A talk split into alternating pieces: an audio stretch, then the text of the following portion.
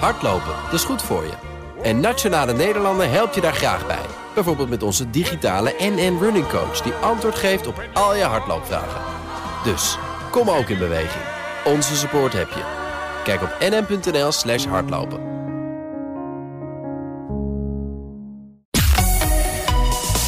BNR Nieuwsradio. De AEX-factor. Paul Lasseur. Welkom bij de AX-factor met daarin alles over de beurzen, beleggen en vermogen opbouwen. We struinen de beurzen af voor het belangrijkste en meest bizarre nieuws. Van bitcoin tot Tesla, van goud tot sojabonen. Financieel onafhankelijk voor je dertigste of gewoon een zorgeloze oude dag. Het komt allemaal aan bod en we kijken verder dan alleen beleggen in aandelen. Kortom, je bent helemaal bij als je naar ons luistert. En ons panel vandaag bestaat uit eh, Bob Homan, beleggingsstratege bij ING. Dag Bob. En uh, Nico Inberg van de aandeelhouder. Nou, fijn dat jullie er zijn. Ja, de Amerikaanse verkiezingen, de Europese Green Deal... hebben waterstofaandelen vleugels uh, gegeven. Beleggers uh, die geloven dat we hiermee het klimaat kunnen gaan redden. Tenminste, als je er echt in gelooft. Hè. Maar is waterstof echt die heilige graal? Kun je daar je voordeel mee doen? Of kijken we naar het zoveelste sprookje en is het één grote bubbel? Nou, dat allemaal uh, straks. We doen eerst de greep uit het belangrijkste beursnieuws van de afgelopen week. Talking about Microsoft, also a beat on earnings and on revenue. Huge growth in the cloud, 50% growth. This was the biggest quarter growth, I believe, since 2018 has been the headlines here. Dig a little bit more into those numbers from Alphabet that we got after the close yesterday that's sending the shares higher today. Uh, this after, of course, the company saw a lot of growth in its ad business, both at YouTube and in its search business. They had a, a, an absolutely massive uh, blowout quarter. Google is very exposed to reopening theme. Digital advertising continues to take share of total ad dollars, and Google really has its tentacles all, all over that. Royal Dutch Shell's profits leapt over 3.2 billion dollars in the first three months of the year. Apple zag zijn omzet in het afgelopen kwartaal met ruim de helft stijgen tot 90 miljard dollar. En het andere grote big tech bedrijf Facebook zag zijn omzet net zo hard stijgen tot ruim 26 miljard. Ik denk dat Apple een aantal hele belangrijke strategische keuzes gemaakt heeft die, die heel goed uitpakken. Ja. Ze hebben die chips in eigen productie ge genomen. Hè? Daar waar de hele wereld een tekort aan chips heeft, heeft Apple daar ogenschijnlijk geen last van. Ja, het kan niet op voor de grote tech-jongens. Microsoft, Alphabet, Facebook, Apple en Amazon. Stuk voor stuk overtroffen ze alle verwachtingen. Zetten ze dikke records in de boeken. Cloud, advertenties en keiharde sales. In de notendop blijken dat de drie pijlers te zijn waarop hun succes rust. En laten we dan met die eerste beginnen. De cloud, een belangrijke tak voor Microsoft, Alphabet en Amazon. Allemaal zagen ze de vraag naar clouddiensten toenemen in het eerste kwartaal. Maar we keren natuurlijk ook langzaam terug naar ons normale leven voorbij corona. Dus hoeveel groei mag je nog verwachten van juist die cloud-tak in de komende maanden? Wat denk jij, Bob? Nou, je zou zeggen heel veel. Um, want tot nu toe is die omzetgroei in de cloud ook gepaard gegaan met investeringen in die cloud. dus bijvoorbeeld Alphabet maakt nog verlies op zijn cloud op dit moment. Maar als je eenmaal uitgeïnvesteerd bent, dan maak je marges van 50, 60 procent op die cloud. Dus de omzet gaat misschien niet heel veel meer toenemen. En niet, in ieder geval niet in dit tempo. Maar uh, de groei in winst gaat er, moet er nog komen. En dat geldt voor allemaal, maar voor Alphabet in het bijzonder. Dus die winstgevendheid, dat, dat zit er echt aan te komen nog? Ja. ja. Nico, wat Ja, nou, kijk, ik denk ook, kijk, die, die, die, uh, het afgelopen jaar was natuurlijk met name wat we zagen, was een versnelling in digitalisering. En hmm. uh, daar hebben ze natuurlijk heel veel voordeel van gehad. Maar je ziet dat die, die digitalisering was al heel erg aan de gang. En die gaat ook gewoon door. Dus Hmm. je ziet dat ook uh, ja, deze bedrijven de komende jaren, denk ik, heel erg gaan profiteren van die, die digitaliseringsgolf. Er zijn heel veel bedrijven die nu echt het laatste zetje hebben gehad om toch ook mee te gaan in, in, die, in die golf. Want je, je kan niet anders. En uh, dat komt er nu allemaal weer aan. Dus het, dat gaat gewoon hmm. door, denk ik, van die maar technologie. Goed, net als bij, uh, bij webwinkelen heb je gezien dat veel van die, van die cloudgroei uh, versneld naar voren is getrokken. Dus die, die hadden we anders in, in de loop van volgend jaar toch wel gezien misschien. Is het niet wat verbaasd om dan wel nu meteen die conclusie eraan te verbinden... dat, dat de bomen tot in de hemel groeien? En er komt toch weer een moment dat we allemaal weer gewoon op, op kantoor achter het bureau zitten. Ja, dat denk ik ook. Maar het verandert wel. Hè. Als ik kijk naar mijn eigen werkomgeving, en ik denk dat het voor heel veel mensen geldt. Het Teams, of welke toepassing dan ook, is erin gekomen. Hè. Teams is dan van Microsoft. En dat blijft ook wel. Ook als we weer op kantoor gaan werken, zullen er altijd wel een paar mensen thuis uh, werken die ook willen aansluiten. Dus ik denk dat bij elke vergadering in de toekomst. Um, Teams uh, niet afgeschaft wordt als we weer naar kantoor gaan. En mm. gewoon bl blijvend is. En weliswaar is die groei inderdaad die je normaal in tien jaar had gehad, heb je nu in één jaar gehad. Maar die groei gaat in een langzamer tempo, denk ik, nog wel door. Ja, en het zet de, het zet de toon voor de, voor de komende jaren waarschijnlijk. Maar dan zie je tegelijk dat, uh, je, je zegt nu Microsoft met Teams, die, die profiteren daar uh, volop van. Maar eerder zei je al dat Alphabet nog altijd uh, verlies maakt. En, en op zijn cloud achterloopt op, op de concurrentie. Hè? Microsoft, marktleider Amazon. Dus juist op die clouddiensten weet, weet Alphabet er nog niet helemaal Nee, maar ze hebben nu het verlies is beperkt en ze hebben uh, dus heel veel geïnvesteerd. Ze zijn de Amazon en, uh, en, Microsoft zijn duidelijk groter, maar het is denk ik wel de, de nummer drie of, uh, of vier. En daar is in de toekomst gewoon een hele mooie marge. Maar kruipen ze al naar elkaar toe, of zie je dat Microsoft en Amazon de voorsprong alleen maar vergroten? Nee, ze kruipen naar elkaar toe. ja. Ja, het verlies is ook een stuk minder hè, bij Google. Het was uh, voor mij nog, nog de helft van wat, het, uh, van wat het een jaar geleden was. Dus die komen er echt wel Mhm. aan.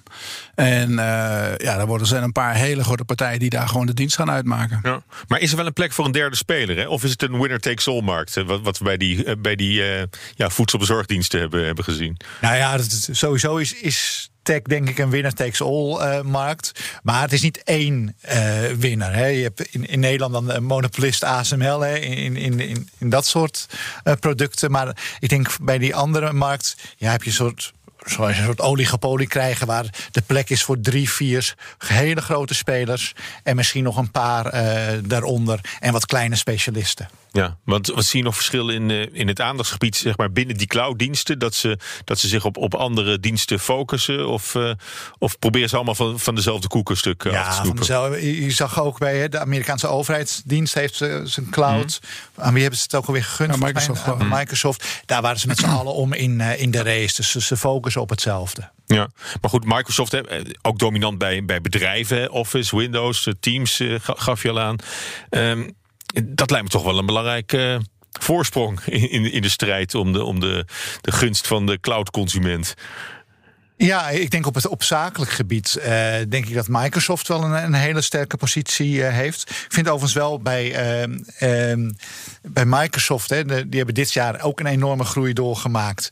Maar dan mag je toch aannemen dat ze weer iets naar de normale groei terugkeren. En dan kunnen die nog, denk ik, nou ja, zeg 10% per jaar groeien. Terwijl volgens mij Alphabet en Amazon kunnen de komende jaren nog op die hele hoge groeicijfers van zeg rond de 25 procent uh, rekenen. En dat redt Microsoft niet meer, omdat ze al zo volwassen zijn. die in die liggen al markt. zo ver voor eigenlijk ja. op. Uh, nou, ik denk natuurlijk wel dat, dat Microsoft wel die contacten heeft met, met heel veel bedrijven, met het bedrijfsleven. En daardoor heel makkelijk al die partijen kunnen converteren naar hun systeem. Dus wat dat betreft hebben ze daar een voorsprong. Maar uh, Amazon en, en uh, denk ook Google, die, die, die werken gewoon heel erg hard daaraan om daar ook een goede positie te krijgen. Ja, en, en, en dat, dat, zien jullie echt, echt voor alle drie die spelers wel, uh, ja, als een sta, stabiele markt. Ik denk dat ook als je. nou ja, wij werken met teams, maar ik word wel eens door externe partijen kom je in contact. En dan de ene keer zit je op ja. uh, Google, de andere keer zit je op Zoom.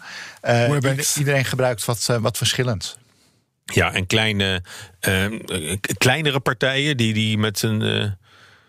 Ik, ja, ik, ik, denk dat wat, uiteindelijk is, Zoom, is, is Zoom zelfstandig of voor de? Ja, ja, Zoom is zelfstandig. Die zijn natuurlijk ook enorm hard gegroeid. Maar je, je hebt waarschijnlijk. De, maar, maar, goed, overleven die het ook na corona? Dat hangt ervan af. Maar uh, er gaan natuurlijk heel veel partijen die komen met. Die, die gaan dat doorontwikkelen. En die komen met weer andere, andere uh, technologieën, nieuwe specialismes of bepaalde niches. Of het wordt opgekocht natuurlijk. Dat kan ook nog. Maar er, er, is, er is best wel ruimte voor meer partijen. Alleen je moet je wel uh, weten te onderscheiden. Omdat op een gegeven moment zijn deze jongens mm. zo groot. En die kunnen zo, bijvoorbeeld Microsoft, die, die gooit het gewoon in hun totale pakket. Waardoor zij zo goedkoop zijn dat, dat er voor een, een, mm. een zelfstandige partij eigenlijk geen ruimte meer is. Ja. Of ze moeten echt iets, iets bijzonders hebben. Dat is wel een beetje ze... die koppelverkoop waarvoor ze op de vingers ja, ja, getikt ja, door de Europese dat, Commissie. Dat is natuurlijk, zij, zij kunnen alles in één pakket aanbieden. Wat ze met die webbrowsers uh, ook niet meer, uh, niet meer nee. mochten op een gegeven moment. Nee, maar dat, zou je dat toch. Uh... Dat is bij al die IT-bedrijven is dat constant het spanningsveld tussen hè, wat, wat mag nog. Uh, en wat, uh, wat mag niet. En, en, dat zal men constant blijven opzoeken. Dus en af en toe het zijn is gereguleerde markten dus. Uh. Ja, maar af en toe is ook een, een boete voor lief nemen. ja. om te kijken hoe ver je kunt, kunt, gaan. Ja, ze hebben heel veel cash. Hè, dus een ja. paar miljard kijken ze niet meer van op. Nee, hè? nee, nou ja, goed, dat, dat is dan de, de cloud. De tweede pijler voor techbedrijven is toch de, de advertentiemarkt. Hè. Nou hebben heel veel, heel, veel, eh, heel veel klanten natuurlijk een dikke streep gezet door hun marketingcampagnes aan het begin van, van de crisis. Dat zou je zeggen, moet Alphabet en, en Facebook recht in het hart eh, raken. Maar inmiddels blijken die advertentieinkomsten juist door corona helemaal door het dak te gaan. Ja, alles. Wat, wat is er in de tussentijd eh, veranderd? Of, of is dat het, gewoon het idee van echt die, die stay-at-home stocks? Dat, uh... Ja, alles online. En uh, ja, als iedereen online bestelt, moet je ook online adverteren. En uh, bijvoorbeeld Facebook. Dus dat heeft maar heel even geduurd, die advertentiepauze. Ja. En het volume is niet eens heel veel omhoog gegaan, bijvoorbeeld bij Facebook. Maar die hebben echt hun prijzen echt fors kunnen verhogen. Ik geloof tot aan 30% aan, aan toe in, in deze tijd. Dus een enorme, nou ja, Alphabet en Facebook. Ik denk dat ze van de online advertentiemarkt samen 80% van de wereld in, Mhm. uh, in handen hebben. Dus een enorme pricing power ook vanuit uh, die clubs. Ja. Nou ja, goed, we zijn natuurlijk veel meer YouTube-filmpjes gaan kijken. We googlen nog vaker, Facebook, Instagram.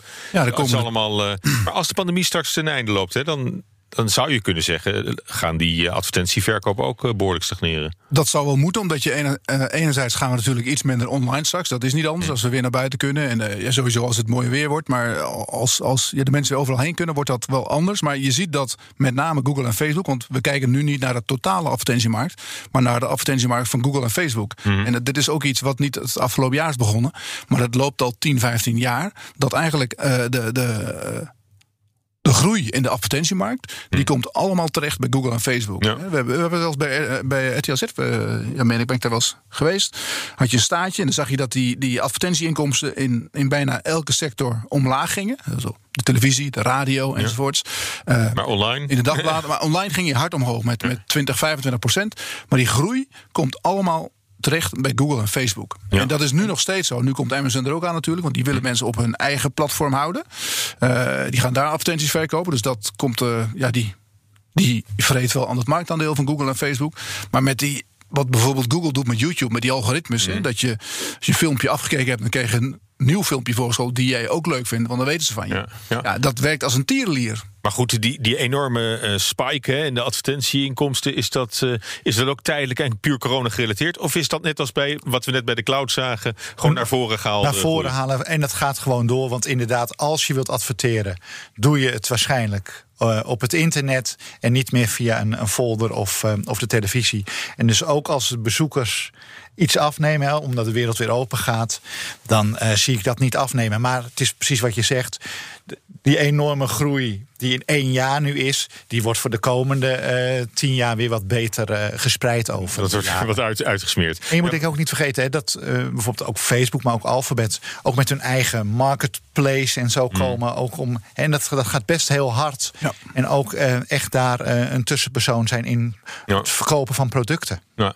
Maar goed, overheden zijn, zijn lastig. Hè? En privacy is natuurlijk ook een, ook ook een punt. Dus Apple kwam met een update voor zijn iOS, hè, mobiele besturingssysteem. En apps die informatie van gebruikers verzamelen, hè, zo, zo, voor die algoritmes, uh, die zullen daarvoor ten eerste expliciet toestemming voor moeten vragen. Dat lijkt me toch ook wel een, uh, een behoorlijke hobbel. Ook, ook voor het verdienmodel van Facebook bijvoorbeeld. Ja, enerzijds wel. Anderzijds, als ik nu zie hoe, hoe we nu als consument omgaan met, met het, het geven van toestemming. Hè? Dat is ja, allemaal. Je dat, krijgt dat een pop-up. Een pop-up en het mee eens. Ja, en schiet op, ik, ik, ja, ik wil toch nu, nu het zien. kopen ook, of ook met, Als je wat bestelt online, dan moet je zeggen, je bent het eens met de voorwaarden. Nou, niemand leest die voorwaarden. Het is gewoon aanklikken door. Dus dat, dat zal ongetwijfeld, net als nu met de cookies, dat gaat allemaal heel snel door. En ik, ik verwacht daar niet heel veel last van. Maar goed. Ja, denk je dat, dat ze dat zullen gaan proberen te omzeilen in de toekomst en alternatieven om toch nog gepersonaliseerde advertenties voor te schotelen? Of denk je dat ze, nou ja, dat willen ze wel erop graag, kunnen rekenen dat, dat, dat consumenten toch wel klikken? Het idee van die advertenties is, is namelijk voor Facebook en Google dat ze heel goed kunnen targeten. Ze kunnen precies, hè, normaal gesproken, vroeger zet je een advertentie in de krant, bereik je iedereen, maar maar heel weinig mensen lazen het.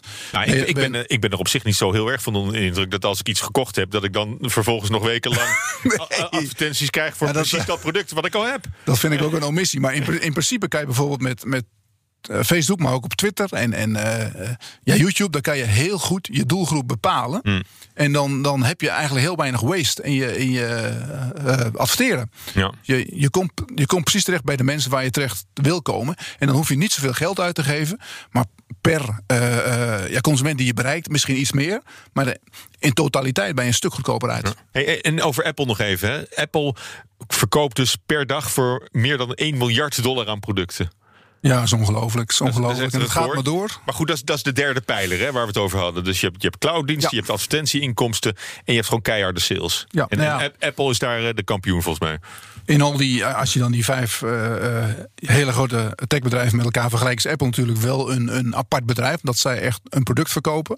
Ja. En eh, het is wel leuk hoe ze elkaar, ze komen elkaar overal tegen. Je hebt een aantal die zitten in de cloud. Je hebt een aantal die zijn met advertenties bezig. Bijvoorbeeld Google en, en Facebook. Maar daar komt Amazon dan weer bij. Dus eh, en ze allemaal bezig met eh, de zelfrijdende auto straks. En ze hebben allemaal heel veel geld. dus het wordt wel echt. eh, Maar goed, Apple heeft, heeft, heeft ook nog eigen chips. ja, Apple Dat- zijn eigen dat- chips. Dus die, dat, zijn dat, is ook wel, dat is, moet je niet onderschatten, denk ik, het Nee, belang dat, daarvan. Hè? dat is nu wel heel prettig, hè? Want ik denk sowieso, die, de- deze bedrijven hebben van die chip tekorten, denk ik, minder last van autofabrikanten. Die. eh, waar chips nu pas groot worden. hè, En dus die nog niet die, die goede aanvoerlijnen hebben. En waarschijnlijk achterin eh, de rij staan. Maar inderdaad, fijn als je wat zelf in, eh, in de hand hebt. Wel, Hoewel Apple ook Die wel gezegd van Apple, heeft. dat, dat, dat zijn opgetuigde chips eigenlijk. Ja, maar ze geeft wel aan in het derde kwartaal lopen wij misschien toch ook wel tegen een tekort aan even goed. Maar in de, wat er nu in, in die hardware hè, waar je op doelt, iPhones plus 66 procent, kwam ook denk ik wel door het uitstel hè, van nieuwe varianten. Azië zelfs 90% groei van de normaal. verkoop van iPhones. Zelfs de Mac computer, toch wel een duur ding die niet heel goed verkocht werd, maar plus 70 procent. Ehm, De iPad, ook een product wat eigenlijk al een beetje op zijn retour was, maar plus 80 procent. Ja, Maar dat heeft er ook mee te maken dat mensen thuis zaten. Ja, geld overal. de- en- Nou, dat is wel, eh, degelijk een effect. En dat we moeten moeten zien hoe dat straks uitpakt. Heel veel mensen, eh, je, je kan je geld gewoon niet uitgeven. Dus heel veel mensen kopen zich schil op internet. En eh, daar horen dit soort dingen ook bij. Nou ja, Apple koopt zich ook schil, want die gaan 430 miljard dollar investeren in de Verenigde Staten. Eh, onder meer extra banen, de volgende generatie microchips, eh, de vijf, eh, uitrol van 5G. Dus eh, de, de ambities zijn ook eh, torenhoog. Ja, eh, Een beetje eigen aandelen nog. bij Apple. Ja, ook dat ja. BNR Nieuwsradio. De AEX-factor. We gaan ook vooruitkijken naar, eh, naar de komende beursweek. En daarvoor is Wesley Weerts aangeschoven, zoals elke week. Wesley.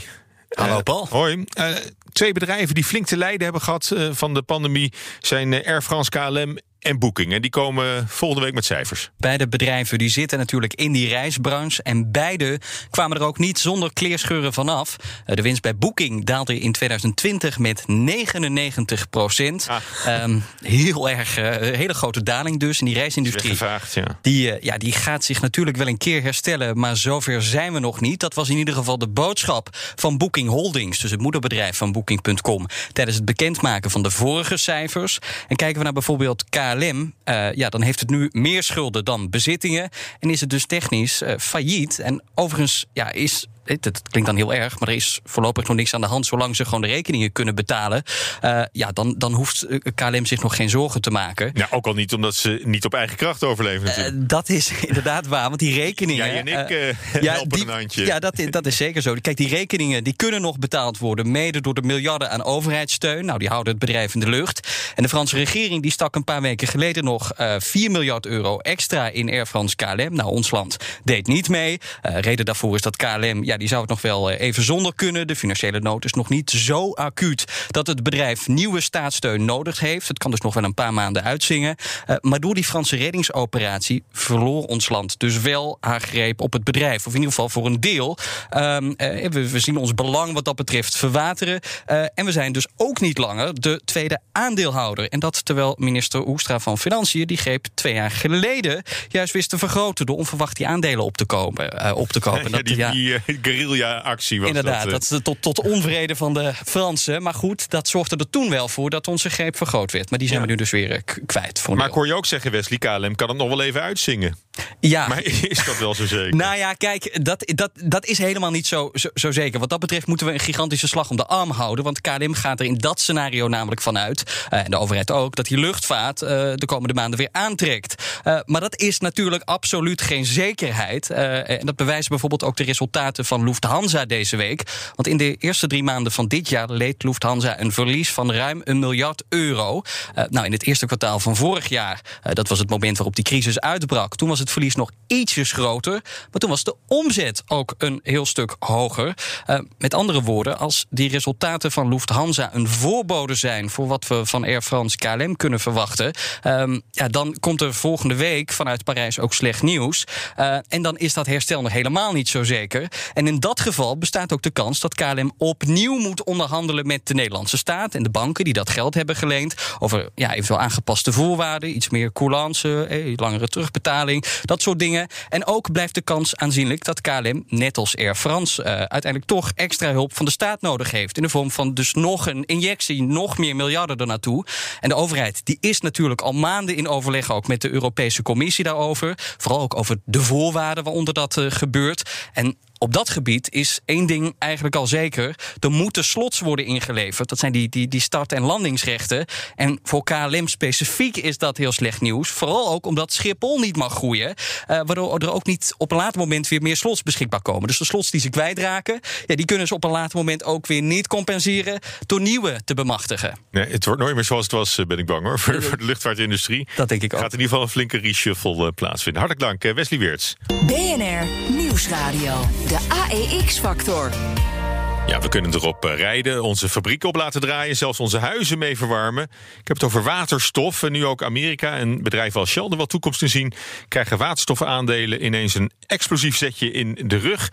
Ja, waterstof is, is er nog amper, is nog amper in gebruik. En toch doet het veel beleggers watertanden. Wat denken jullie? Is, is het een buzzword, het zoveelste, of, of echt wel een potentiële goudmijn? Wat denk jij, Nico? Nou, dat was het wel een beetje. En, kijk, het, het, is alweer een beetje afgekomen, die aandelen. Er zijn een aantal heel hard mm. gestegen en ook weer gedaald. Als je ook kijkt, er is een leuke ETF van. Nou, die is ook alweer sinds uh, begin dit ja, jaar. Welke is dat? Hoe heet die? Ja, er zijn de, er zijn er verschillende. Van Eck, dat is een Nederlands uitgever, die heeft er nu eentje. Die is pas uh, drie weken actief volgens mij. En er loopt een andere, die is van, van LNG, geloof ik heet dat. Die is sinds begin dit jaar. En die is toen gestart op 9. Die staat nu rond de 7,5. Hm. Um, dus dus de, de, de eerste hype is er eigenlijk alweer af. Maar ik denk zeker dat het wat wordt, want er wordt echt wel, wel uh, heel goed naar gekeken. Het staat ook als je kijkt van de, de, de documenten van de EU. Uh, die willen dat er echt uh, flink in geïnvesteerd wordt. Dat gaan ze zelf ook doen. Mm. Dus er zijn, het wordt zeker wat. Ja. Alleen het heeft wel even tijd nodig volgens mij. Ja, Bob, wat, wat wordt het? hoeveel, ja. hoeveel tijd? Wat denk je? Nou ja, um, zowel in Amerika als in de EU. Uh, Duitsland heeft in, zijn, in dat herstelplan ook echt ingeleverd dat ze willen investeren in, uh, in waterstof. En tot nu toe is het een, echt een hele kleine, kleine markt. Maar als je dan ziet wat er aan investeringen gepland staat voor de komende, uh, nou ja, zeg tien jaar, hè, tot 2030 mm. wordt vaak uh, genomen. Ja, dan is dat meer dan tien keer zoveel dan er ooit in het verleden in waterstof geïnvesteerd is. Dus ja, er is echt een, een, een markt voor waar uh, mm. in de toekomst ook bedrijven echt geld aan gaan verdienen. En wat een deel uh, van de energieopslagdistributie uh, gaat in de toekomst door waterstof uh, ja, verzorgd worden. Daar ben ik wel van overtuigd. Welk, welk deel? Hè? Geloof je echt in een, in een waterstofeconomie? Uh, voor het geheel. Want ik denk niet dat, dat we die elektrische auto's die nu al overal ontwikkeld worden, dat we die, die, die ook heel snel weer kwijt zijn. Nee, dat, nee, dat, dat, dat was eerst nog wel spannend. Hè, van wie gaat het winnen, de waterstoftechnologie of uh, elektrisch? Nou, elektrisch heeft het daar, denk ik, in het vervoer, in ieder geval voor personenvervoer, wel van gewo uh, gewonnen. Maar bijvoorbeeld voor treinen. He, wordt toch wel op waterstof gerekend.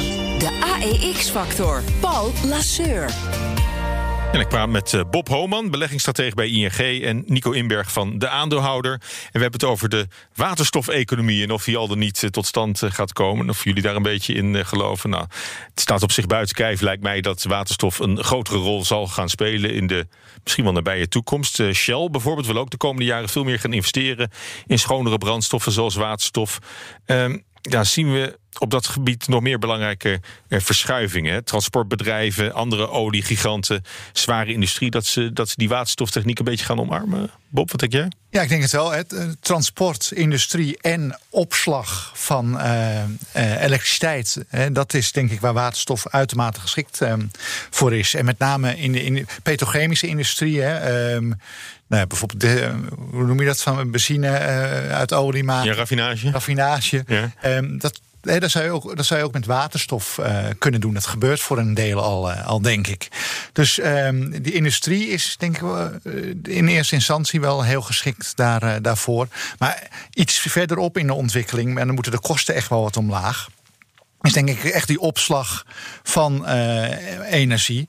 Maar dan heb je denk ik echt wel eh, wat ze eh, volgens mij groene waterstof noemen. Hè, die echt uit de splitsing van water is gemaakt. En niet alsnog eh, CO2 uitstoot. Omdat je waterstof met, met bijvoorbeeld gas aan het produceren bent. Nee, dat is een beetje het, het bezwaar wat sommige mensen ook hebben tegen, tegen elektrische automobiliteit. Ja. Dat, dat de elektra die daarvoor wordt opgewekt, dat die ook met, met, in, in kolencentrales Ja, wordt, dat is eh, natuurlijk niet de bedoeling. opgewekt, we, we ja. willen zo min, zo min mogelijk CO2 uitstoten. En, eh, maar goed, het, het gaat niet altijd in één keer. Hè. Als je bijvoorbeeld met gas, hoe dat in Duitsland gaat en Mhm. hier. Dan voor die Duitsers is, is, is gas echt een stap vooruit. Maar voor ons is van dat, gas af, is dat- ja. we willen juist van het gas af. Dus die, het loopt niet overal te- tegelijk op. maar voor waterstof, ik, ik denk, voor waterstof is er zeker een toekomst. Alleen het is denk ik voor een belegger lastig om, om ja, precies te pinpointen waar je nu moet zitten. Want het, het, zoals met heel veel ehm, veelbelovende ja, sectoren eh, ehm, gaan heel veel beleggers tegelijkertijd in een bepaalde, bepaalde hoek, bepaalde niche zitten. En dan krijg je een hype. En dat hebben we nu ook weer gezien. Dat hebben we ook met andere dingen gezien. Bijvoorbeeld, ik herinner me nog cannabis een aantal jaren geleden. Toen moest je cannabis hebben. Dat werd een heel grote markt. Daar hebben we toen ook over geschreven. En dat, dat was dan een jaar later was dat weer helemaal niks. En nu begint het weer te groeien. Ehm, dus ik, ik hoop dat we dat met waterstof ook een beetje gehad hebben. Dat het ergste qua hypevorming achter de rug is. Ja, En want dat ik denk dat het probleem naar- bijvoorbeeld met, met cannabis was dat er maar één of twee grote producenten waren die dat eh, van die van die professionele eh cannabis teelt in, in Canada bijvoorbeeld. Dat, Ja. Een paar, paar grote bedrijven. Daar kon je in, maar ver- verder kon je nergens met je geld naartoe. Dus dat, Nee, dat, mo- dat moest wel een, dat was een bubble waiting to happen eh, natuurlijk. Ja, en dat is denk ik met waterstof is dat wel wat makkelijker. Je hebt een paar wat je dan misschien pure plays noemt, hè, die echt op die waterstofcellen eh, zitten. Je hebt in, in, in Engeland ITM Power, in, in Noorwegen heb je Nel. Ja, die zijn heel duur inderdaad, zijn al ontzettend opgelopen.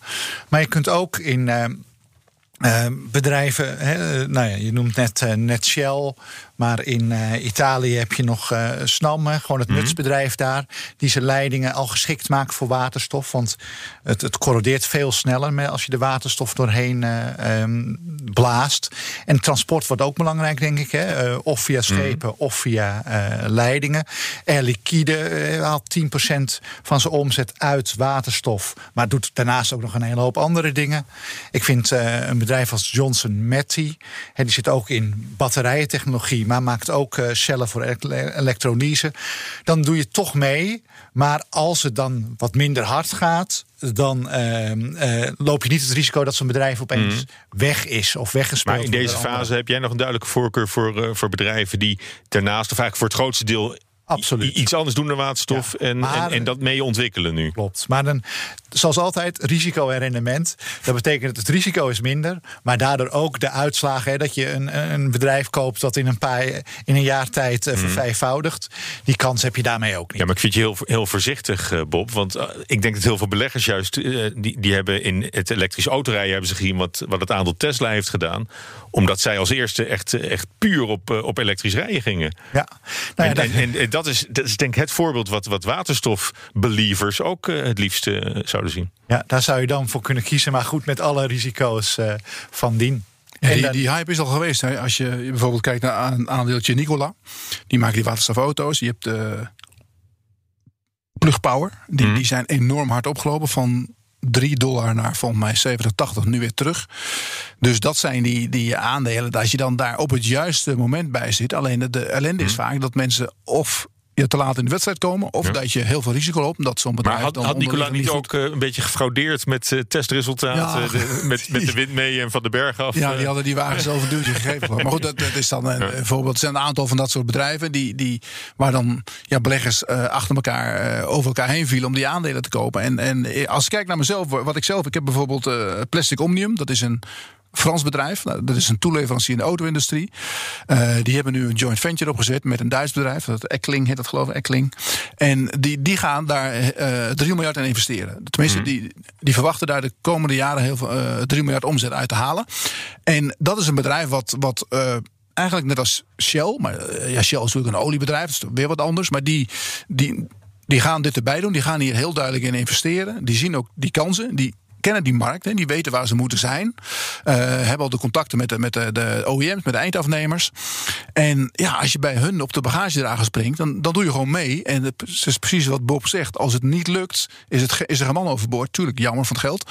Maar het bedrijf blijft nog gewoon bestaan.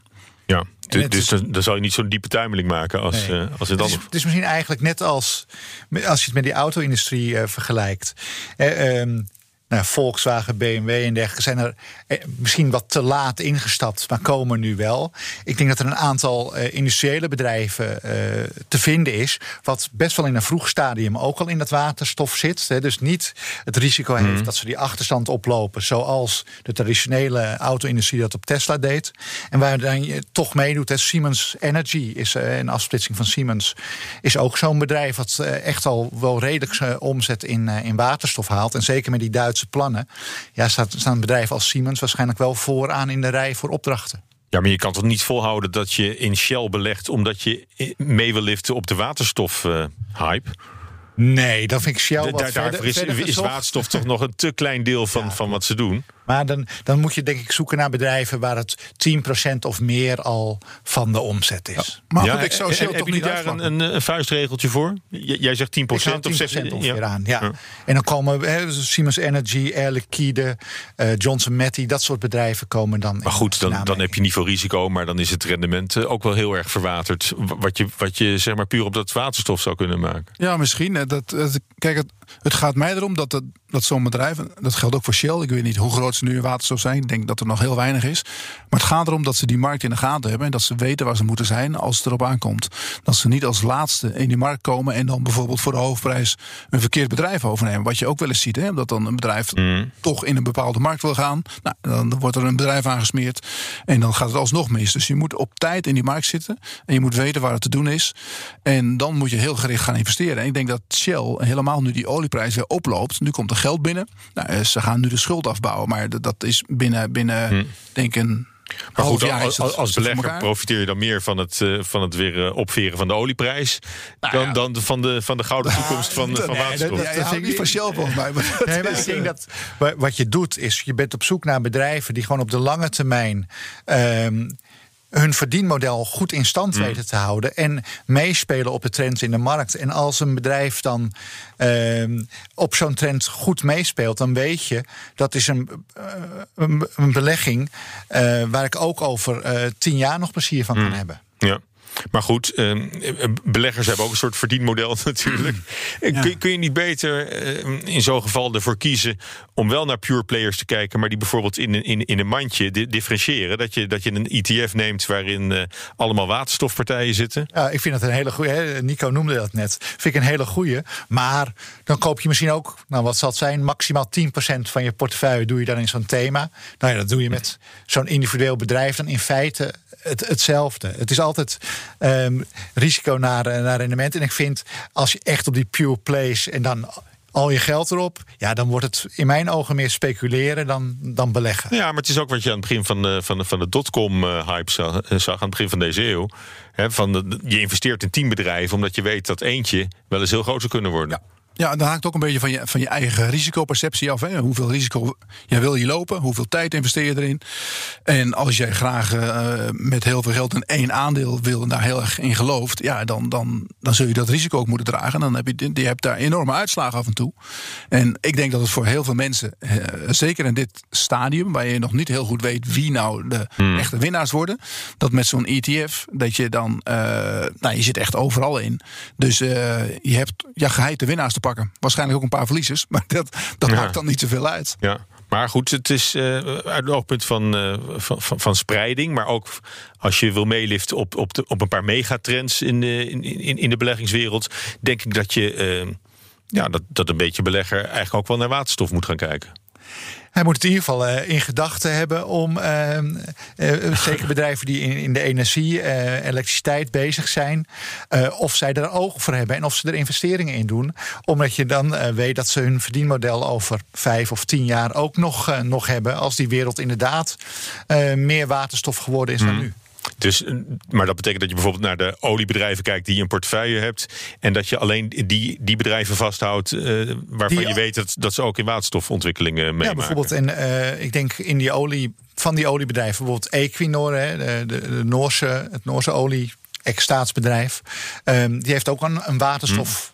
Plant, hè, waar ze ook waterstof Mm. zelf opwekken. Ja, die zijn al, eh, al, al- al redelijk ver daarin. Ja. Nou ja, het is, ehm, je, je kan ook kijken, du- dus niet zozeer pure players of, eh, eh, of, of, of, eh, ja, of, of klassieke energiebedrijven. Eh, je kan ook kijken naar toeleveranciers van de waterstofindustrie. Hè. Je ziet het bij een bedrijf als eh, eh, Bosch bijvoorbeeld in de auto-industrie. Hè. Dat is daar een belangrijke toeleverancier. Dus als je in de autosector wil zitten, maar niet in een van die autobedrijven, dan ga je in een toeleverancier van de autosector zitten. Ja. Dat kan je natuurlijk ook voor, voor de waterstofindustrie. Siemens, ABB, eh, General Electric zelfs. Maar, maar, maar dan op zo'nzelfde manier naar kijken als, als dat we eigenlijk net voor de energiebedrijven Ja, hadden, ik denk hadden dat dat, dat heel goed zegt, inderdaad. Ja. En ik denk ook, en uiteindelijk, als waterstof echt een succes wordt, nou laten we daarvan uitgaan, dan moet het toch echt wel die groene opgewekte eh, Mhm. waterstof zijn, denk ik. En dan is denk ik duurzame eh, energieopwekking. Dus dan kom je toch weer bij nou ja, Vestas Wind, Siemens Gamesa. eh, solar power, ehm, eh, eh, zonne-energiebedrijven. Die, als waterstof een succes wordt, kan je ervan uitgaan dat dat eh, ehm, stuk ook nog zich Mhm. verder. Dat ontwikkelt zich natuurlijk al best wel heel snel. Maar dat het ook nog in een versnelling komt. Is dat niet iets wat we, wat we nu eh, geleerd hebben, misschien wel gewoon over te moeten slaan? Hè? Dat hele blauwe en grijze waterstof. En dan allemaal in één keer voor het, voor het groene te gaan? Ik zou dat wel toejuichen, denk ik. Maar eh, het, tot nu toe. Of ben ik is heel naïef, eh, daarin Nou, die nu? tussenvarianten die zijn op dit moment gewoon nog goedkoper om te maken. En je hebt ook nog een soort nieuwe variant. Hè, dat noemen ze dan turquoise. Ehm, waarbij je methaan, eh, de waterstof haal je eruit en dan haal je vaste koolstof over. Hè, dus geen CO2, maar Mm. zeg kool. Ehm, en dat is ook een, een redelijk. ehm, eh, wel energie-intensief uiteraard. Ja. Maar ook een, een redelijk groene eh, oplossing. Dus die twee zullen het volgens mij moeten worden in die end. Ja, wat, wat denk jij, eh, Nico? Ja, over? eh, kijk, de, de ehm, zon en Wat, wind. wat, wat, dat we staan nog zo in, in de beginfase. En dat, en dat je dan nu al moet kijken naar eh, van, van ja, is, dan moet je ineens ook nog, eh, moet je het al wel heel goed weten wat je, wat je wil hebben, of waar je, waar je in wil En je weet, eh, hoe, hoe- we zitten in de beginfase en hoe langer het weg is, hoe onzekerder het is. En dan komen we denk ik ook op het, eh, op het punt dat ik om dan in, op, op één bedrijf heel specifiek in te zetten, ja, vind ik wel eh, heel eng. Ja. Het is nog maar de vraag of het. Kijk, we gaan er wel vanuit dat waterstof wat wordt, hè, maar daar zijn de, de geesten ook nog over verdeeld. Als je bijvoorbeeld Elon Musk hoort over waterstof, ja, die wil daar niks van weten. Nee. Eh, ja, nee, maar dat, dat, dat komt hem ook uit natuurlijk. Maar het, is, het is nog niet een, een, een gelopen koers in die zin dat we 100% eh, eh, zeker weten dat we heel veel met waterstof gaan doen. Maar het, Ja. het ziet er veelbelovend uit. Maar goed, dat, dat, en dat, die moeite heb ik ook een beetje met toeleveranciers. Omdat toeleveranciers voor die, die, die sector, ja, dat is, die zitten natuurlijk niet op de eerste rij. Dus op het moment dat het, dat het uiteindelijk niks wordt of er moet weer bezuinigd worden, dan zijn die als eerste aan de beurt om, om eh, afgeknepen te worden. Ja. En eh, dan, dan zou je zeggen, in- deze fase zou ik me nog echt, echt richten op de grote jongens die, eh, Ja. die het voorwerk doen. Nou ja, goed. Er zijn genoeg partijen die, die beginnen nu producten aan te bieden. Hè, van, van beleg in waterstof. Hè, die ETF waar, jij, waar jij bijvoorbeeld mee kwam. Eh, je bent ook wel kwetsbaar, denk ik, als belegger voor, voor marketingpraatjes. Nee, hoe eh, hoe, hoe, eh, hoe, hoe scheid je de, de, de schapen van de bokken, zeg maar? eh? hoe Nou, dat- hoe, dat hoe is zorg je ervoor dat je er niet intrapt? Nou ja, dat is denk ik heel moeilijk. Ik denk dat ehm, elk bedrijf wat begint in iets wat nou ja, een flink, flink thema is. Ja, die komt met hele grote verhalen voor, uh, voor de toekomst. En ik denk ook dat ze het allemaal echt zelf uh, geloven. geloven. Ja. Um, ja, dus ja, ik, ik vind dat. Daar prik je denk ik bijna niet doorheen. Uh, ik vind dat echt wel heel lastig. Ja. Ja, hij is voor beleggers heel lastig. In, uh, kijk, uiteindelijk, dat zie je ook met ETF's. ETF's die komen er als er heel veel vraag naar is. Dus er komen nu een aantal, aantal waterstof-ETF's. En dan, uh, goed, er zit natuurlijk wel wat vertraging in. Maar je ziet vaak dat iets een hype is. En dan komen er allerlei ETF's. En dan kunnen mensen daarin. Dus nou ja, je, moet wel je, je moment ook een beetje afwachten. Met, uh, je hebt het ook met de Bitcoin-handel gezien natuurlijk. Dat op een gegeven moment Morgan Stanley en Goldman ja. ook in, in hun klanten ineens in staat stellen om daaraan mee te doen. Terwijl ze volgens mij er, er niet, dan niet echt in geloven. Nee. Maar, alleen maar omdat, omdat die vraag er is vanuit, ja. uh, vanuit de markt. Ja, dat zal hier, uh, hier ook gelden. Maar hij, hier zit wel echt, denk ik, een, een bedrijfsmatig model ook achter. Uh, dus denk ik wat anders dan bijvoorbeeld een, een, een, bitcoin. Um, maar ik denk ook, ook als je een ETF koopt, hè, dan zijn enorme verschillen. Je hebt ETF's die, nou ja, inderdaad, die bij wijze van spreken Shell opnemen in hun waterstof-ETF, want die doen er ook iets Mhm. mee. Tot de uh, ETF's. Ja, maar die hebben naar jou geluisterd. Ja, Wat- wat- precies. dat, is, Ja, maar dat, dat is heel opvallend bij. eh, er zitten echt grote verschillen in. Je ziet bij, bij sommige thema's eh, dat, dat mensen ook gewoon Apple eh, in hun portefeuille hebben. Ja, want die. Of robotisering is een mooi voorbeeld ook. Ja, dan Samsung doet ook wel iets in robotisering. Maar het is niet hun hoofd, eh, hoofdmoot. Zo zit maar die zitten, wel, overal in. die zitten wel heel zwaar in, in sommige indices en in sommige ETF's daarmee. Dus ook als je, zelfs als je een ETF koopt.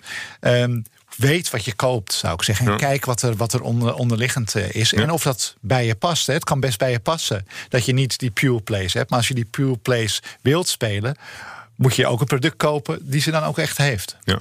Ja, en, maar goed, we hebben ook dat voorbeeld gezien met, eh, met eh, nog maar eens eh, Nicola, hè, die, die, die, die auto. Een soort Tesla-killer had dat moeten worden. Dat is, maar, maar goed, daar zie je dus ook dat, dat dat toch heel veel beleggers aantrekt. Omdat, het, omdat de spoeling nog zo dun is. Er, er is, Ja, er is zo ook- weinig van op de markt. Dat, dat iedereen al gauw op, op die ene. Het trekt dat ook aan als veel, een- veel be- beloven. Ja. Als een aandeeltje hard omhoog gaat, dat vinden mensen ook vaak fijn. En dat, dat trekt ook heel veel beleggers aan. En dan met een mooi verhaal erbij, met een mooie auto die, er- die er gelikt uitziet. Eh, ja, dat is soms lastig om daar doorheen te kijken. En, en helemaal, eh, kijk, de waarderingen van, van bedrijven die, die eh, eigenlijk nog niks hebben of nog, nog nauwelijks omzet hebben, die, die zijn moeilijk te maken. Dat is van, hè, wat, hoe denk je dat het wordt? Hoe denk je dat die markt... Nou, dan gaan ze zeggen, de totale markt ziet er zo uit. Als het lukt, dan is dat onze totale markt. Pakken we zoveel marktaandeel, kunnen we zoveel geld verdienen. Maar goed, er zijn natuurlijk legio bedrijven die azen op dezelfde markt. En je kan niet allemaal, hè, je kan ook niet allemaal eh, in het linkerrijtje staan bij eh, voetbal. Er staan er ook negen in het rechterrijtje. Maar iedereen wil wel in het linkerrijtje. Dus Maar, de, de, de moeilijkheid is zo'n beetje Maar, om de... ja, de- ik denk dat het ook wel past bij het, vooral het afgelopen jaar. Hè, met, met, we hebben GameStop en zo gezien. Dat beleggers vaak heel weinig kijken naar wat een bedrijf echt doet, maar puur naar wat de massa doet. En als iemand dan zegt, eh, een influencer of wie dan ook, van joh, dit bedrijf wordt groot in waterstof, dit moet je hebben. Ik zou toch elke belegger wel ehm, willen meegeven. Kijk ook echt zelf wat het bedrijf doet, wat die plannen zijn. eh, en, en ga niet alleen af op een, een wervend verhaaltje van een andere belegger. Maar je benoemt nu wel een thema wat vaker aan de orde komt in, in deze uitzending. En dat is de, een beetje de, de gamification van het, eh, van het beleggen. De- En, en de vraag of dat erg is. Want jij, jij vindt het helemaal niet erg, volgens mij, eh, Nico. Dat, dat, dat, dat je ook iets meer als. nou, Het, het, het hoeft, ja. hoeft geen loterij te worden. Maar hè, dat je gewoon kan, kan swipen op je telefoon. en, nee, en een beetje het- wat makkelijker eh, daarover moet denken. Is dat, is dat zo erg? Nou ja, ik, ik snap de hobby. En een hobby mag dan geld kosten. Eh, maar wat, het gaat wel weg, vind ik, van het echte beleggen. Waar je om- in lange termijn in een bedrijf investeert. Om het bedrijf kapitaal te verstrekken. Maar en om zelf Vermogen er op te bouwen, ja. Vermogen op te bouwen. Dit gaat dan echt om proberen. ehm, nou ja, el- elke dag, weet ik veel, 100 De- de- euro de te toto, verdienen. eh. Eh, en, en ja, en je, je ziet ook in onderzoeken van de mensen die dit doen. Ik geloof dat 90 of 95 procent van die mensen gewoon geld aan het verliezen is per saldo. Nou, Een hobby mag geld kosten, maar zie je dan niet als beleggen eh, met, met het doel om een pot op te bouwen voor later, maar zie je het als iets anders. Ja. Hey, nou, er ligt wel degelijk een taak voor dit soort partijen om goed uit te leggen wat mensen doen. Hè? Want die zitten inderdaad met die apps kan je heel makkelijk kopen, verkopen. Uh, ja, vaak kost het niks. Nou, dat kan natuurlijk niet. Het kost uiteindelijk wel geld. Mm -hmm. je weet alleen niet waar je het betaalt. Vaak betaal je, het, moment. betaal je het in de spread. Ja. En aan wie? Uh, dus ik denk dat, dat de toezichthouders hier wel, uh, ja, en dat gaan ze ook wel doen, denk ik, gaan je wel mee aan de slag. Om ervoor te zorgen dat de mensen in ieder geval goed duidelijk wordt gemaakt wat ze aan het doen zijn. Want dat weet je vaak niet. Ja. En dan, en, en, maar, maar, denk, maar, denk, je dat het dan ook zover moet gaan dat ze bijvoorbeeld zeggen, eh, thematisch zeggen van pas op met beleggingen in waterstof.